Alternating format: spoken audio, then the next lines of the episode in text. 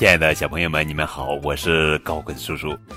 今天要讲的绘本故事的名字叫做《艾拉的疑问》，这是国际大师情商教养绘本系列故事，作者是巴西伊兰布伦曼，文瓦内卡普瑞柔斗，绘功勋翻译。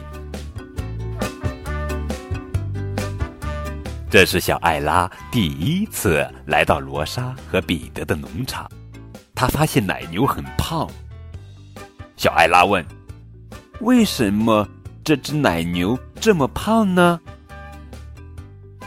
那是因为它怀孕了，过几天将会有一头漂亮的小牛诞生哦。农夫彼得告诉他。艾拉惊讶的问道：“小牛是怎么到它肚子里的呢？”彼得瞪大眼睛，轻轻碰了碰他的妻子罗莎，罗莎又轻轻碰了碰艾拉的爸爸妈妈，可他们也不知道该怎么回答。罗莎只好解释说：“奶牛爱吃青草，有一天它不小心吃了一头小牛，那小东西就在它肚子里长大了。”艾拉没再说什么，大家都松了一口气。一周之后。爸爸妈妈带着艾拉去参观动物园，在长颈鹿馆里，人们都在围观一只大肚子的长颈鹿妈妈。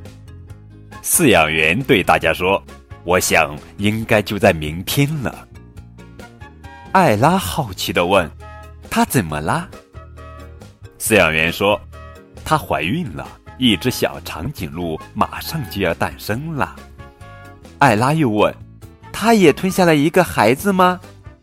饲养员大笑着说：“哈哈，哦，不不不，是谁发明了这个故事？”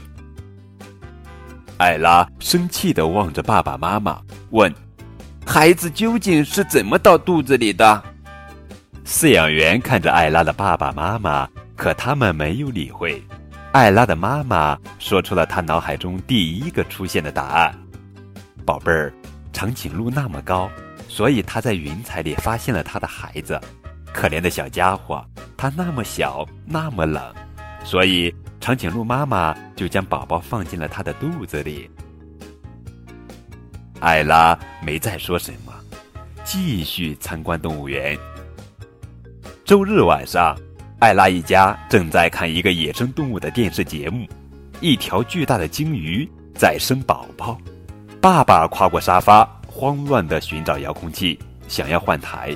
这时，艾拉突然冒出一句：“爸爸，他是怎么到肚子里的呢？”爸爸妈妈，你看看我，我看看你。这次轮到爸爸回答了。艾拉，你知道什么是贝壳吗？知道，爸爸，它们是保护珍珠的，对吗？不仅仅是珍珠，宝贝儿，海洋里有许多许多贝壳。它们保护着所有海洋生物的孩子们。当海洋里的爸爸妈妈们想要一个孩子时，他们就去拍一拍贝壳，选择一个他们最喜欢的孩子。鲸鱼就是这样有小孩的。艾拉兴致勃勃地听着这一切，没有再问其他问题。爸爸妈妈终于又松了口气。但是这种平静并没有持续多久。一个晴朗的周六，艾拉的妈妈邀请了她最好的朋友奥尔加一起吃午饭。奥尔加已经怀孕九个月了，她和艾拉玩得非常开心。艾拉用手抚摸着奥尔加的肚子，问：“奥尔加阿姨，宝宝是怎么到肚子里的呢？”艾拉说完。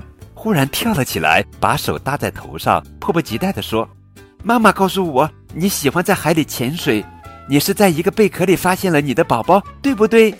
奥尔加阿姨望着艾拉的妈妈，妈妈望着爸爸，爸爸又望着奥尔加阿姨，最后奥尔加阿姨哈哈大笑起来。她说：“哈哈，我不知道是谁发明了这个故事，但是宝宝可不是这样进入肚子里的。”艾拉问道：“那他们是怎么进去的呢？”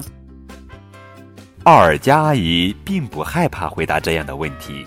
她说：“要想让肚子里有个小宝宝，需要一个男人和一个女人。他们相遇，开始约会，然后决定要一个小孩。妈妈肚子里的宝宝就是他们爱情的结晶。艾拉紧紧抱住奥尔加阿姨，说：“嗯嗯，我一直就猜宝宝是这样到妈妈肚子里的，嘿嘿。”好了，宝贝，这就是今天的绘本故事《艾拉的疑问》。亲爱的小朋友们，现在你知道艾拉的疑问了吗？更多互动可以添加高个子叔叔的微信账号，字母 FM 加数字九五二零零九，等你哦。